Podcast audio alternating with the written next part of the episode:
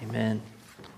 Well, what a great preparation for our time in, in God's Word. Our, our music team, I hope you appreciate them. They, they are skillful in their leadership of us, and they, uh, they lead us well, not just musically, but they lead our hearts well as well. And I, I just am so thankful for, for Blake and his, his uh, skill in, in leading our hearts to proclaim the truths of the gospel and to be reminded of our joy that we have in Christ. And so it's great to just, I mean, even as I get up here to preach, to have a song that launches us into preaching, right? That makes us eager to hear God's word and, and to align our, our lives with his will uh, for us. And so if you have a Bible, please open to Psalm 73 will be our text uh, for this morning. And if you don't have a Bible, we've got some extras in the back that you can feel free to, to grab and even take home with you, or feel free to cozy on up to a neighbor. I'm sure they won't mind if you're looking on their, their copy of Psalm 73 as well. And what we're going to see in, in Psalm 73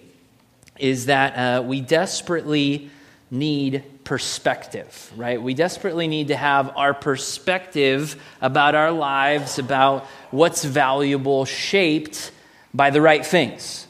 By the right things. We desperately need uh, perspective here here in America, right? And I hope that you've been blessed by our series that we've done the last few weeks. If you've been with us, Pastor Ken uh, doing a short series called Sanctified Sweat, where we, we look at what the Bible talks about sanctification. And even Pastor Ken was just helping guide and lead us through uh, some of the confusion that's out there uh, in American Christianity today and just bringing us back to the Word. And I, I know that many of you guys shared uh, very encouraging things about that. And I know that I was blessed just by that reminder that there's oftentimes we can kind of just slip into a spiritual laziness, right? And so we need to have our perspective shaped by God's word that, that God wants us to be running hard after Him. God wants us to be putting forth effort to grow in our, in our love for Him and to grow in the way that we live in accordance with His will in our life. Not effort that's just us mustering up strength in and of ourselves, but serving with the strength that He supplies, right? That, that really it's God's strength being active and at work in us as we pursue holiness together. And I hope that, that you've been uh, encouraged and maybe even a little bit challenged by that. I know it's, it's good to have God's word speak to us in a way that shows us our need to grow, right? Because then we know that God's going to help us to do that. That God's not just going to give us His word and then leave us, leave us hanging at that point. That God's Spirit is actually working with us to accomplish God's will in our life. And I, and I hope that you've, you've enjoyed that. And I think that hopefully our, our text uh, this morning will be, will be good at shaping our perspective. Because maybe even after last Sunday's message, you went into this last week and you, you kind of came into it with enthusiasm that, hey, I really want to work hard for the Lord. And then you, you found that it's hard to do that, right? And you, you found that, hey, when you want to do what's right, your, your flesh wants you to not do what's right. That it actually is at war with God's Spirit that He's put within you, right? That even in the midst of that battle, God has given us everything we need to be successful, but it's a fight. It's a battle, right? And that battle is going to continue all the way until Jesus Christ returns and we're given new bodies, right? That don't, don't have a propensity to sin and we get to be with the Lord forever. That's when we will be able to rest, right? There remains a rest for the people of the Lord in heaven. But now it's a fight and it's a, it's a battle and it's a struggle. And, uh, and we need perspective in the midst of that battle. And I, I, I hope you had a great 4th of July. Uh, what a great holiday. Isn't, isn't that just one to celebrate God's grace to America and the freedoms that we enjoy, which are really kind of unprecedented if we look at the world today, that we have freedom to gather and to uh, worship the Lord uh, without fear of persecution. Such a, such a great joy. We're praying that God continues to be gracious to America and doesn't give us maybe what we deserve. Uh, for, for our rejection of, of Him, but that God continues to be be gracious to us. And uh, Fourth of July is just a great day. I know many of you guys were spending time with friends and, and family, and, and I was glad to be here for the Fourth of July. Last year, uh, me and the junior high and high school students were all the way in Carlinville, Illinois at Camp Ascend for summer camp, and so we spent the 4th of July out there. So this year was good to be home and, and home with my family and my kids and, and uh, to just enjoy 4th of July here in Montgomery. And, you know, I'd, I'd been seeing, we live in Walden, and so Walden, you know, 4th of July is kind of a big day in the Walden uh, Walden community. And so, you know, there's a, there's a parade in the morning. I don't know if you know this, if you're not a Walden resident, but it's a, there's a parade. And so we're thinking, hey, that'd be fun. And we get together with uh, some friends uh, who live in the neighborhood with us and some family. And we're thinking, hey, we're going to go check out this, this parade. And I, I haven't seen the Walden parade before, so I don't really know what what to expect. And so we think, you know, we understand kind of the route that the parade's going, and so we get our lawn chairs, and you know, we got the double stroller with the twins and everything, and we're set up, and we've kind of got our spot. And we're like, man, it's, it's going to start in like 10 minutes here. And like, we feel like we're kind of the only people around. Like, there's another group of people kind of way, way over here, and there's some people kind of walking around, but we're the only ones planted. And I'm thinking, okay, my, my expectations were lowering. You know, just uh, you know, I'm thinking, hey, maybe there's going to be a few families with like some little red wagons with their kids, you know, waving American flags. It's going to be going to be all right, but you know, my expectations and my perspective on the parade were just were just going down. So we're we're getting all set up, and then someone graciously who's walking by, it, eh, you know, says, hey, do you guys know that the parade actually doesn't come by here? This isn't actually part of the parade route that we've been staked you know, staked our claim where there were going to be no Fourth of July festivities. And, um, and so we sheepishly packed up all of our stuff and, you know, followed the crowd. And then even as we got closer to where the parade was going to go, you, you, could tell like our pers- my perspective started to change. You know, that, that as we're walking that way, we start to see cars lining both sides of the street. And as we get actually to where the parade is, there's people everywhere, and they're, they're all over the place. And there's planes flying in formation overhead and stuff like that. And I'm starting to think, this is going to be a sweet parade. Like, I'm actually getting excited. And it was. It was a, it was a cool parade. I mean, I've never seen golf carts decked out quite like they were and you know they're throwing candy and it was awesome it was it was great right uh, but i think about like how my perspective on that that parade would have been uh, just misplaced had that you know gracious individual you know not decided to just laugh at us from afar and actually told us something that was helpful so that we were actually able to enjoy the, the Walden Parade. And, and I think as we think about our struggle for sanctification, right, we, we constantly need perspective, right? Because we can lose heart, we can get discouraged. And our text this morning is written by Asaph, who was kind of almost the worship pastor for the nation of Israel. Back in the day, he was the proverbial Blake Boys of, of the nation of Israel. And so he writes this, this song, which is very autobiographical. It, it very much shares his experience with us, and he does that so that we will learn from, uh, from his experience. And so we're going we're gonna jump into it, and rather than reading it all at the beginning, we're just going to kind of take it um, bit by bit. And so let's read verses 1 and 2 together, where Asaph writes Truly God is good to Israel, to those who are pure in heart. But as for me, my feet had almost stumbled, my steps had nearly slipped right? We, as we jump into this song, right, we see verse 1. It's like, man, it's, that's a good way to start off a psalm, right? Truly, God is good to Israel, to those who are pure in heart. And even as you start to read it, you're thinking, yes, this is going to be one of those legit psalms that's just going to get me pumped up. I'm going to be excited afterwards. And then, boom, verse 2 happens, and, and you're saying, but as for me, my feet had almost stumbled, my steps had nearly slipped. That, that Asaph, rather than this just being a, a, a, psalm that is completely joyful and happy, he's sharing with us his own, his own experience that, that he was off in his thinking. His perspective was, was off. And look at what he says was happening in his life in verse 3. He says, For I was envious of the arrogant when I saw the prosperity of the wicked. That, that Asaph is sharing with us, he's being very transparent, that his his perspective was shaped by his focus on the world. So if you're taking notes, if you've got a note sheet, our first point this morning is what happens when he's focusing on the world, right? That Asaph is looking around him. He lives in the nation of Israel, but he sees that not everybody in the nation of Israel is pursuing the Lord right? And, and especially all of the nations surrounding the nation of Israel are very, very far from the Lord, are very, very wicked people, people who just want to live without thought of God, without being ruled by God, living as their own gods, worshiping their own gods of their own of their own making. And so, you know, Asaph is living life in the nation of Israel, and as his perspective is shaped by the people around him, right, he, he starts to feel a certain way. He starts to think a certain way. He starts to be actually envious of the arrogant, those who are proud, those who have set themselves up as kind of the ruler of their own life, right? And as he looks at it, he's, he starts looking at their lives and he starts kind of thinking that they're pretty good,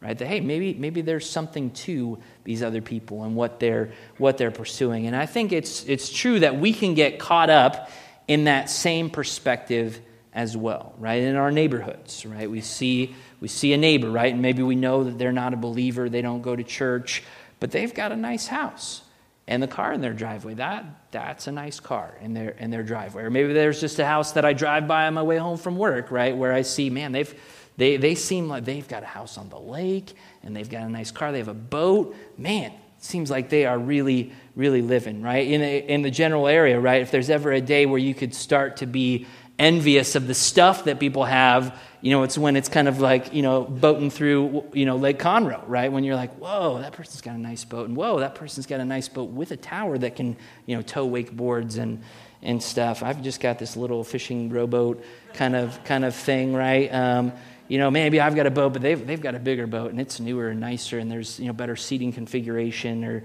or maybe we could even get, you know, starting to look at people who are in other phases of life than we are, right? Others who, you know, maybe we've got kids and we see someone that they don't have kids and man, they're able to travel and they're posting on Instagram of this vacation that they're going to at this nice, nice resort. Or, you know, hey man, these people have no kids. I've got all these kids and man, that's a lot of work, you know, with, with kids. And, uh, and, uh, or maybe I, hey, I, I see other people who have kids and we don't have kids and I desperately want to have, to have kids right? Maybe, uh, maybe some of us, we look at like the grandparent lifestyle and we think, that's a pretty good lifestyle. I, I would like that. I would like to be able to just come in and play with grandkids, load them up with sugar, presents, gifts, you know, have them give me hugs and kisses. And then if there's ever a poopy diaper or any discipline that needs to happen, let's hand them back to mom and dad. I'm just going to sit here quietly until it's all, all over, right? Um, maybe some of you guys are looking forward to, you know, you could envy someone who's retired, right? That you feel like, man, I've still got a few more few more years to work until I can get to that spot where I've got the freedom to, to travel or the freedom to just enjoy life or, or whatever it is. In a, in a career or a business, we could you know, see someone that's more successful than us or another business that's more successful than our, our business or, or someone else right who uh, maybe doesn't you know, know the lord and they got the promotion that we feel like we had rightly rightly earned or deserved um, or they talk about their weekend and it sounds like they had more fun than we had in our weekend, right? And even as we just watch TV or go to a movie or listen to music here in America, you know, the life that's portrayed is a, is a godless a godless life, but yet it's portrayed favorably. It's portrayed attractively. It's portrayed as something that is good. And it's very, very deceptive, right? That if we look around at other people in this world and that's where our perspective is coming from. We can be sucked into what Asaph was feeling. And look at what, let's just look and examine in this first half of this chapter what, what, uh, what, what Asaph sees as he looks around. Look at verses 4 and 5. He says, For they have no pangs until death. Their bodies are fat and sleek. They are not in trouble as others are. They are not stricken like the rest of mankind. When, when Asaph's having his perspective, when he's focusing on the world, he starts really wanting a life of easiness or an easy life.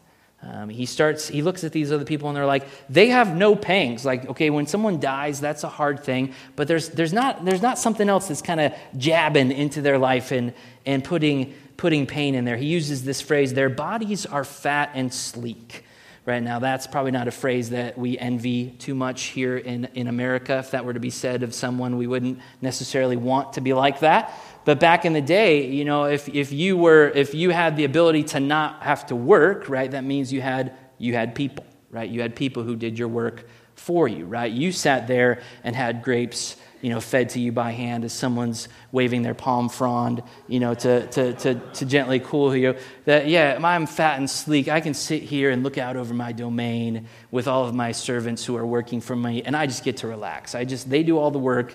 I just get to enjoy life. Their bodies are fat and sleek. They are not in trouble as others are. They are not stricken like the rest of mankind. That there, there doesn't seem there doesn't seem to be a lot of difficulty in their life. It seems like they're able to do what they want to do without a lot of lot of trouble, a lot of, a lot of struggle, right? We can look at, look at entertainment, right? Life is portrayed as being pretty fun and enjoyable and, and easy, right? That they don't have difficulty, right? That they seem to be living the high life, the, the desirable life, and it's a life of ease. It's like Fourth of July all the time for some people, right? They just, man, they're out on the, they're on the lake every weekend, and they're, they're just golfing every day and you know whatever whatever it might be it just seems like their life seems to be going really well and it's really easy in verse 6 he says therefore because their life is going well because they're not in trouble therefore pride is their necklace violence covers them as a garment their eyes swell out through fatness they're so fat and sassy right their hearts overflow with follies they scoff and speak with malice. Loftily, they threaten oppression, right? As, as Asaph looks out, he sees people who are pretty confident in themselves, right? They're, that phrase, pride is their necklace, right? You probably don't have to, to, to go through your contact list too far to find someone that you think that could be pretty descriptive of, right? That they just, their life seems to be going well, and they're going to let you know about it, right? They're going to tell you about how, how good their life is. And man, I am killing it. I am killing it at the office, and my kid, they got straight A's, and you know, they're top of their class, and they're doing this activity. And we went on this vacation last month, and the next month we're going on this vacation and, and everything. And you're like, whoa, man, you, your life is good and everything out. Their eyes swell out through fatness, their hearts overflow with follies, that basically whatever they desire to do, they're going to do it. Right? They've got confidence. They, they're not lacking anything. Hey, whatever my heart wants to do, if I want to, you know, spend $5,000 on fireworks just so I can blow stuff up on the 4th of July, no problem. No problem. I'm going to I'm going to do it. In verse 8, they scoff and speak with malice loftily they threaten oppression, right? That back in those days, they would have gotten to the spot where they, they didn't get to the spot where they were out without stepping on a few people, right? And they, they talked a big talk so to keep people in line, to keep their life being easy and trouble free, right? That as Asaph looks out, he sees people that seem to have confidence. In verse 9, it says, They set their mouths against the heavens, and their tongue struts through the earth. Therefore, his people turn back to them and find no fault in them. And they say, How can God know? Is there knowledge in the Most High? Right? Then in these verses, as Asaph looks out, he sees that these, these people who are out here, they don't seem to have any real fear of the Lord. They don't seem to have any real thought of God or respect for God. They mock God. They mock the God of the Bible. They're, they're the kind of people that think that the Bible is some kind of outdated book that was great for maybe 2,000 years ago, but now we've got cell phones and we've got the internet and we've got, you know, Gulfstream jets. And so we need something different for today. We, you know, the Bible, oh man, you're, you're still talking about the Bible. Or if, if you actually think that the Bible, you know, that we can actually understand what it says and base our lives upon it, oh, you're foolish. You're, you're antiquated. You're, you're in the past. They're, they set their mouths against the heaven. They say, God, God's dead. God, God is irrelevant. God doesn't matter. They want to tell of his own glory. And they do this in such a way that the people that Asaph is talking about are not like over here all in their own camp and they're only talking to themselves. They're actually influencing the people of God. Look at what it says in verse 10. It says, Therefore, his people turn back to them and find no fault in them. Or some other versions might have that uh, translated as, And waters of a full cup are drained by them, right? That, that God is there, that basically He had chosen Israel to be His special people and had given them more than everything that they needed. But yet these other people come and they are portraying this life that's better without the Lord. And so a, a full cup that God had given to the nation of Israel, it's like they're draining it from the bottom or if you know if god had filled up the proverbial balloon of the nation of israel with air it's like they're slowly kind of letting it letting it out, right? And then in verse 11, you know, it's basically that these people in the nation of Israel were getting sucked into this to the point where they're like, yeah, it's probably not that bad. You know, God, God's not going to know about it. It's probably not going to be, you know, that big of a deal. There's, there's no immediate consequences. You know, if I just start living for myself and my own glory, or I just start living for my own comfort and my own ease, and that's really what I'm about in my life, like God's not going to treat that as that big of a deal. God's not going to be upset with that. In fact, I'm just doing, I'm just following my heart. You know, that's what Disney has told me to do. I'm gonna, I'm gonna do it, right? Uh, you know, who, who, how could God have a problem with that? Is kind of the sentiment that's that's being okay. That a little sin is okay. A little living for me is okay. It's not really that big a deal. God's not going to treat it as something that's that's wrong, right? These people, they've got, they've got no respect for the Lord. They don't live their life in submission to the Lord and to his will. They, they're, they're all about themselves. And in verse 12, kind of sums it up by saying, Behold, these are the wicked, always at ease, they increase in, in riches, right? Uh, as Asaph looks out over the landscape of his day, he sees a bunch of people that are living for an easy life, to get stuff, to want to talk about themselves, and, and who don't care about the Lord. Does that sound anything like America? Right? Hashtag America. Does that sound anything like what we experience in our day and age as well? Right? As if we're looking, right, if we're looking around at the people in our, in our world, right, we could have the same thoughts and start to think a lot of the same things that Asaph was feeling.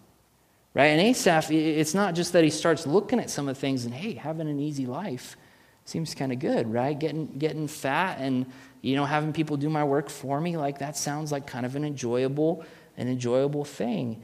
Um, but in verse 13, you know, we see that that's not just like, oh, that'd be kind of nice he also he starts to think about himself and he starts to get really discouraged. In verse 13, he says, All in vain have I kept my heart clean and washed my, my hands in innocence. He's saying, Hey, I'm not pursuing sin. I'm not living for my own comfort and my own, my own pleasure. And, and I'm kind of starting to wonder, like, is that in vain? Is, is it really worth it? Like, I, am I'm, I'm saying, hey, I want to be all about the Lord, and everything that I do is for Him and for, for His glory. Is, has that been in, in vain? You know, all in vain I have kept my heart clean and washed my hands in innocence. And in verse 14, he looks at his own life and he's like, it's not going well. In verse 14, he says, All day long I have been stricken and rebuked every morning, right? The, the Asaph knew what, what Paul would say to Timothy in the New Testament that everyone who desires to live a godly life will be persecuted. Right? Do you guys realize that for Christians, there's actually promises from God that your life is not going to go well in some respects, that not everything is going to go the way that you would like it to go, that you're going to be persecuted if you want to actually live for the Lord. Other people are going to hate you, they're going to speak falsely about you on behalf of the Lord. And that's what he sees in, in, his life, right? We also know that, that God brings trials into our life, right? If you've read James 1, you realize that hey, we're actually supposed to rejoice in the midst of trials because God uses times where he turns up the heat in our life to refine us and to make us more like his son and to fill us with great joy. That that's actually not a bad thing. It's something that we're supposed to be thankful for and rejoice in because of what God is God is accomplishing. And, and Asaph seeing, hey, I, am not rich. My, I'm not always increasing in riches. My life isn't, isn't easy all the time like these others appear appear to be. Um, you know, I, I'm getting rebuked, right? I realize that, like, God, everyone who God loves, He's also going to discipline. He's also going to point out sin in my life that He wants to that He wants to change, right? Like that's what I'm what I'm experiencing. And in verse 15, he says, If I had said, I will speak thus, I would have betrayed the generation of your children. He's like, I'm feeling this so much. And he's like, I was almost to the point where I was, supposed, I was about to start talking about that and kind of verbalizing some of my complaints and my discontent and my discouragement. And he's like, thank the Lord I, I did it, right? That, that here I am, a leader of the nation of Israel. And if I'm like, well, my life isn't that good because I don't have a boat or I don't have this, like I would have betrayed a generation of your children. I would have, you know, put them in a direction that would have been false, that would have said, hey, living for this life is where it's really, it's really at.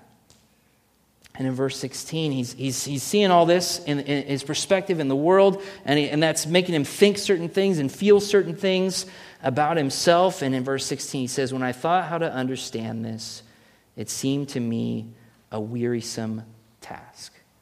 Now, I don't know about you and where you're at and, and, and, and even where your heart is at right now, but I, I wonder if we're honest, if many of us can see some of these same feelings and temptations happening in our hearts as well today, right? And we see that, like, man, this, that seems like it'd be really fun, and it seems like it would bring joy and happiness and fulfillment.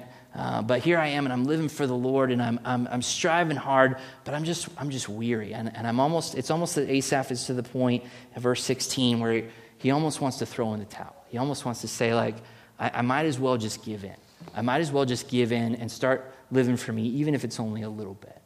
Right? That's, that's the point where he gets to, right? Like, kind of a bummer of a psalm so far, right? Like many of you guys are thinking, can we get Pastor Ken back here so- sooner, right? Like, I, I, don't know, I don't know about this, right? But it doesn't stay there, right? Asaph does not remain with the same perspective. Something happens that changes everything about his perspective, about the way he thinks about other people, the way he thinks about himself. Something happens that's radical. I don't know if, you, if you've read this song before, if you even glance down at the end, right? He, he, he ends it on a very, very high note. Verse 25 Whom have I in heaven but you? And there is nothing on earth that I desire besides you. Verse 26 My flesh and my heart may fail, but God is the strength of my, uh, of my heart and my portion forever. Verse 28 But as for me, it is good to be near God. I have made the Lord God my refuge, that I may tell of all your works. And it's like, whoa, this is good stuff.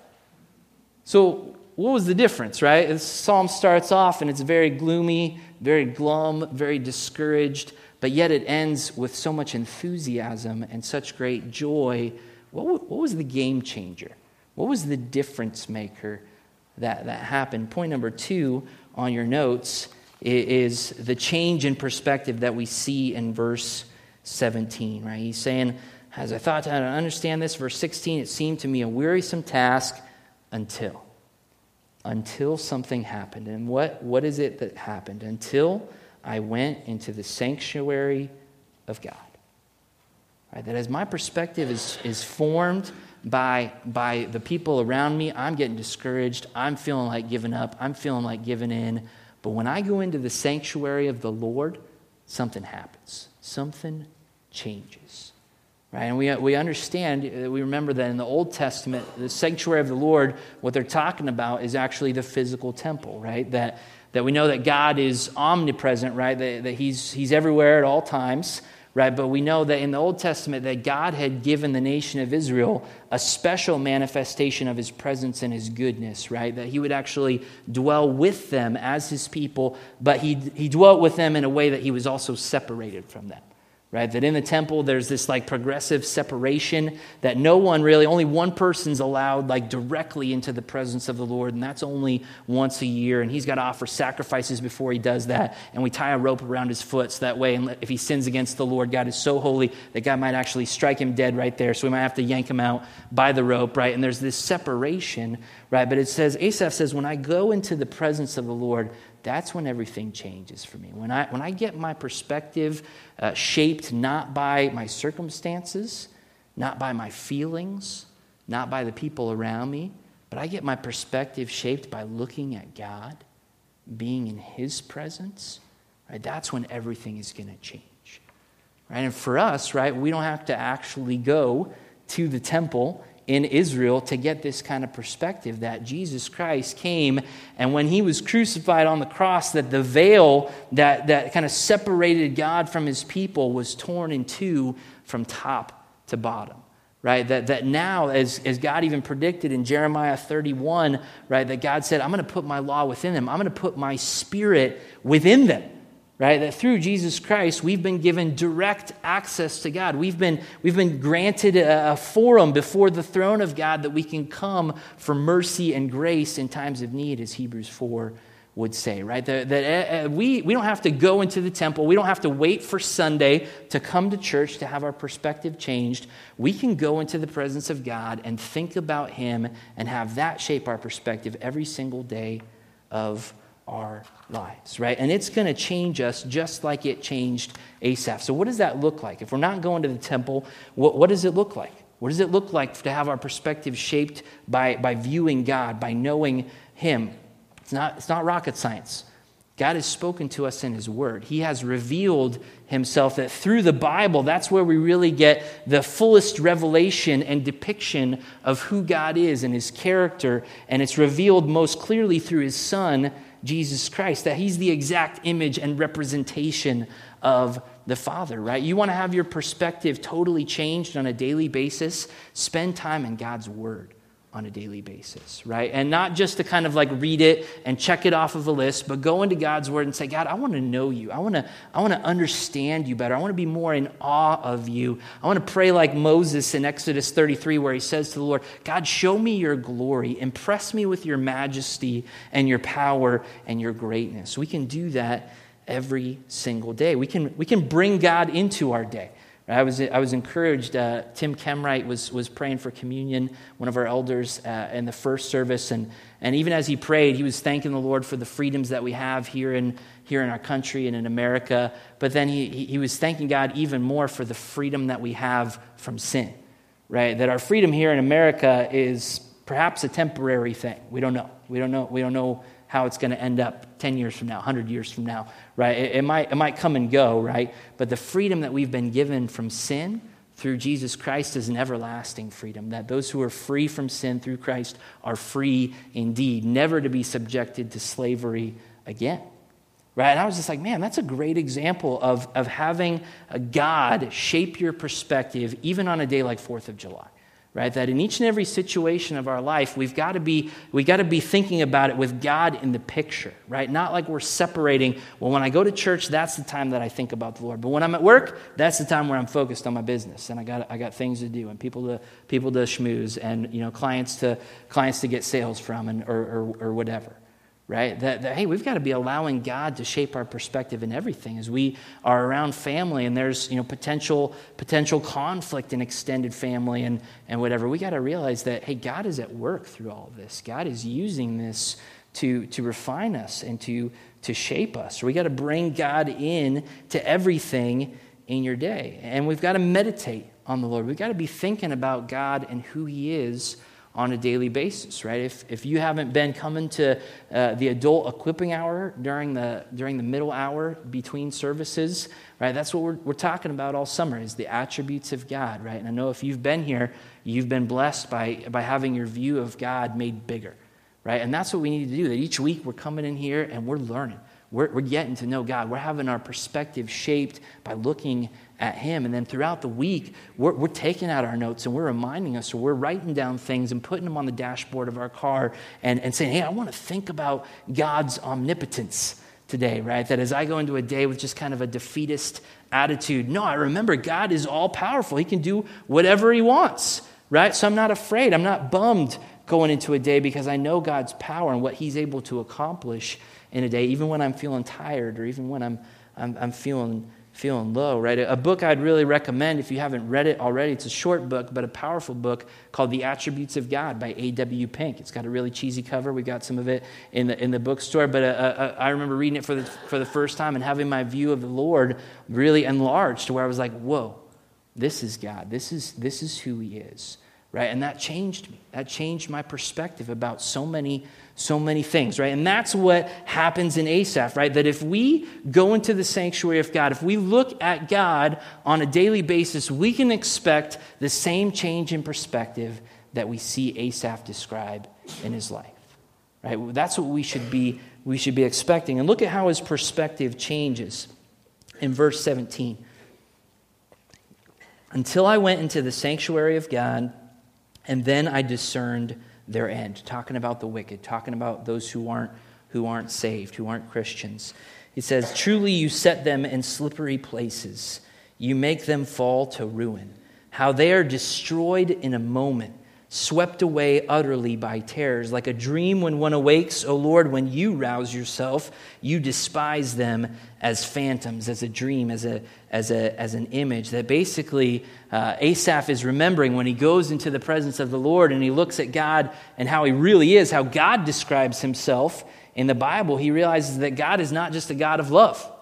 Right? God is a God who is going to judge those who who reject him. God is a holy God. He is a God who is right to pour out his wrath on those who, those who reject him, right? And so he goes into God's presence, he reminds himself of who God is, and then he remembers what's really true about all these people. That on the surface, their life looks fun. It looks like it's really good. They've got possessions, they've got free time, they're fat and sassy, everything's good with them. But then he goes into them and he says, Truly, you set them in slippery places, you make them fall to ruin. I don't know if you've ever been to uh, an area where there's like snow and ice.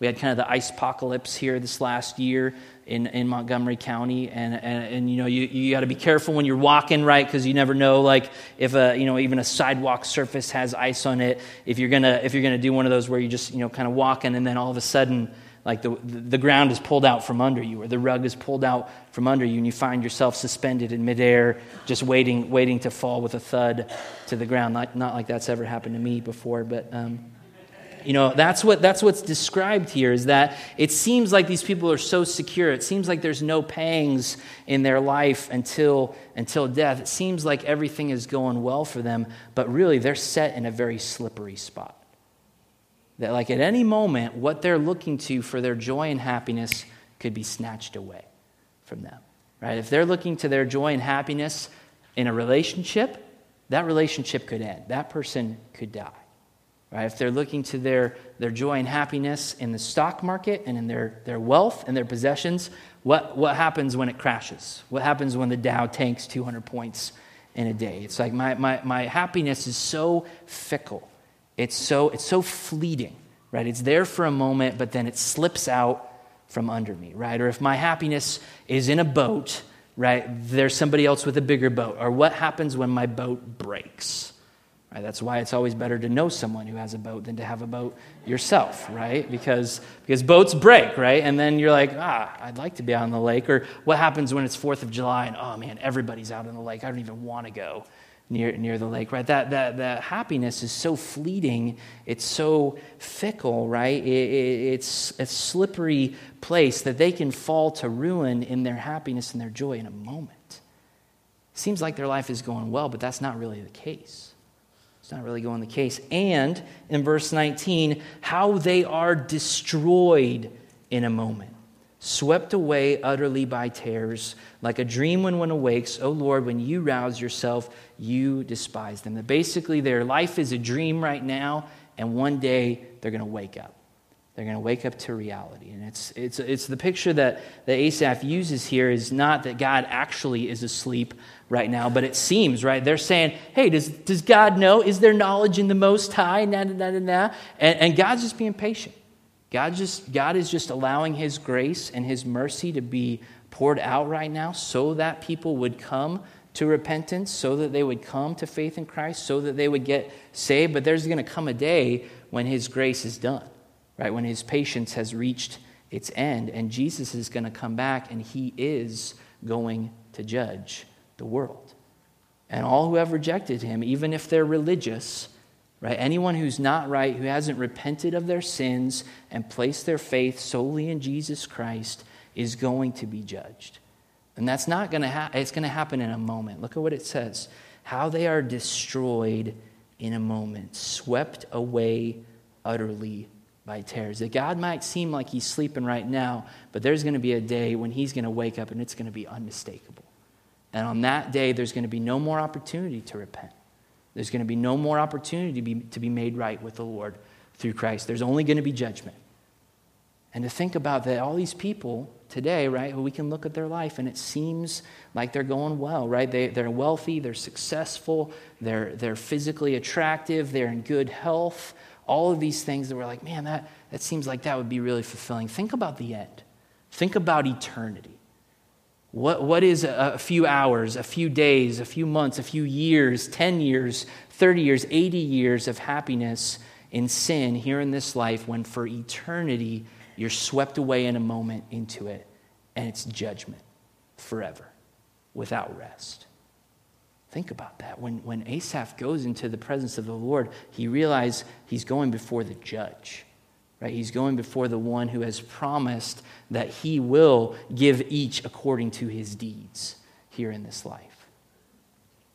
and it's going to be bad. And then when he thinks about himself in verse, in verse 21, Asaph, he used to be thinking, man, am I being foolish for following the Lord? Am I, am I, do I have it wrong? Here in verse 21, he says, When my soul was embittered, when I was envious, when I was pricked in heart, I was brutish and ignorant. Like I was like a beast toward you. That's not a good thing. We use beast in kind of a highly athletic term today, but not, not back then. That was not a favorable a favorable term. He's like, man, I, I, used to think I had it wrong, thinking that, that living for the Lord wasn't where it's at. And now I realize how wrong I was. How, how stupid was I even to think that? I was like a beast. I was brutish. I was ignorant. I was, I was dumb. But even in that, he says in verse 23, Nevertheless, I am continually with you.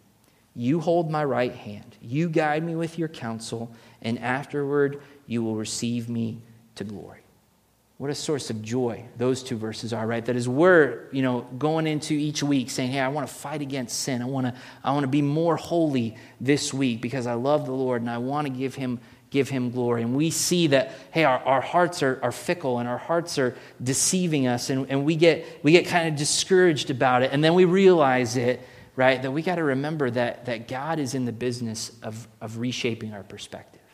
Right? God is in the business of constantly taking our focus off of our circumstances and our feelings and, and what other people are doing around us and driving our focus back to Him. Right? That's what Asaph says. He says, I'm continually with you. You're, you're the one who's holding my right hand. You're the one who's kind of guiding me along. You're the one who's bringing me back to you, right? And he says, You guide me with your counsel, right? I, I go into your sanctuary, I hear your word, and, and you guide me. You reshape my perspective through that. And afterward, you're going to receive me to glory, right? That as we think about this struggle to live for the Lord that we're going to have until Jesus comes back for those who are saved, that one day it's going to end, and God is going to bring us to be with him where he is, and then the struggle is going to be done. And so that, that reshapes Asaph's perspective about God. Right before he's probably thinking, God, you know, are you holding out on me? Are you holding out something that's really going to make me happy? If only I had this. If only I had, you know, easier relationships, or you know, my kids were turning out better, or I had more possessions, or I had more freedom to do what I want. God, are you really holding out on me? Like, ah. He goes from the point where he says in verse 25, "Whom have I in heaven but you?" And there is nothing on earth that I desire besides you. That when Asaph goes into the sanctuary and he sees God, he realizes what he's really got. He realizes that God is so amazing and so valuable and so precious that nothing in this life even begins to compare with him even begins to compare with his greatness and his glory. So, as Asaph thinks, what am I looking forward to in the future? What do I want my heaven to be like? Is it going to be golf and football and friends and everything? Like, who knows? But the thing I really want is God, right? That's what I'm looking forward to. God is going to be there, and I want. I want him. And so as I think about my life, there's nothing really that I want besides God, besides Jesus right? He's what i want. He's what i'm to uh, i'm to choose to make my my happiness be all wrapped up in him right? And i'm not i'm not missing out right? That jesus is like that treasure that's hidden in a field that is so valuable that immediately i say hey all this other stuff in my life it's it's I, i'm done with it because i want this. I want this right? That if we are going into the sanctuary of god on a regular basis and seeing him and asking god hey god reveal yourself to me through your word. Show me how great you are, that's what's going to happen in our lives, right? Our, our, our, affections for cars and houses and pleasure and vacations and all of these things, not that those, those are bad things in and of themselves, but they're going to be put in their proper place, right? They're going to put so, so far down the list of our priorities and our desires, and God is going to be exalted in the place that He deserves to be in.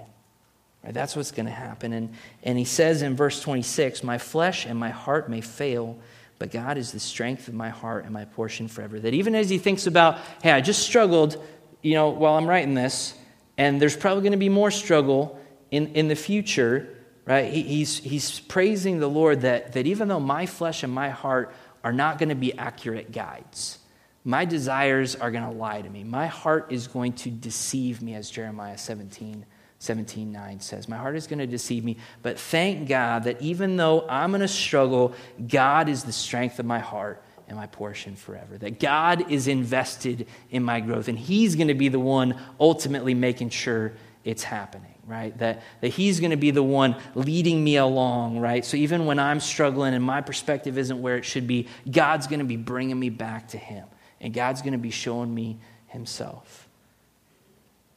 And at the end of the psalm, Asaph kind of has a commitment in verses 27 and 28. He says, For behold, those who are far from you shall perish. You put an end to everyone who is unfaithful to you. But for me, what I'm going to do, right? I'm not going to be like these other people, but for me, it is good to be near God. Or some translations would say, the nearness of God is my good. But for me, to be near God, being in His Word every day, thinking about Him all the time, going on a walk where I don't have music on or I'm not talking to a friend. I'm just thinking about the Lord. That's what's going to be my good. That's what I'm going to be looking forward to on a daily basis. That's what I'm going to be looking at my life and shoving something else out of the way so that I make time to be near God in His Word, thinking about Him, praying to Him, spending time communing, communing with Him. I have made the Lord God my refuge that I may tell of all of your works. That at the end of it, Asaph realizes that anybody who's not saved, anybody who's not a believer, that God Himself says that they're going to perish. And that God Himself is going to be the one who puts an end to them. So, right, as you look at other people, don't, don't envy them, pity them. Be, be, be concerned for them. Love them enough to, to tell them that, that they're headed towards destruction. But there's a way out through, through Jesus Christ. Asaph says, But as for me, it's good to be near God. That's what I'm going for each and every day, each and every, every moment of my life. I have made the Lord God my refuge, right? That if I try to put my happiness in something like possessions or a relationship, that's going to be a slippery place to be, but there's a rock that I can stand on. There's a refuge that each and every day I can run to and be secure, and it's the Lord. It's the Lord Himself. He says, I have made the Lord my God my refuge, that I may tell of all your works. That Asaph says, Hey, I, want to share about what God did, even through shape, reshaping my perspective. Re- reshaping my perspective. I want, I want people in the nation of Israel to know about that. I want to write a song about that because people need to understand what's true and what's right, even when they're not feeling it, even when they're feeling something something different. So I'd encourage you, right? Maybe even if as we've as we've gone through this, you see uh, ways that God, you remember a time where, hey, I, I, was really going for this in my life, and God reshaped my perspective. God put pointed me in a better direction, right? Or maybe even God's doing that right right now, and maybe even at Grow Group tonight or or later this week. You should you should share that with someone else, right? You should say, I've made the Lord God my refuge, that I would tell about His work to everyone that I'm around. So my encouragement meant to you is don't lose heart, right? Realize that your flesh and your heart are going to fail. They're, they're not reliable, right? There's going to be a struggle against sin, but as long as we are keeping our eyes, even as Pastor Ken said last week, looking to Jesus, the, the founder and perfecter of our faith, right? As we keep our eyes focused on him through his word, right, we can expect the same change in perspective. We can expect joy. We can expect not just discouragement and losing heart. We can expect for God to work because He is that great. Let's ask, let's ask God for His help to do that.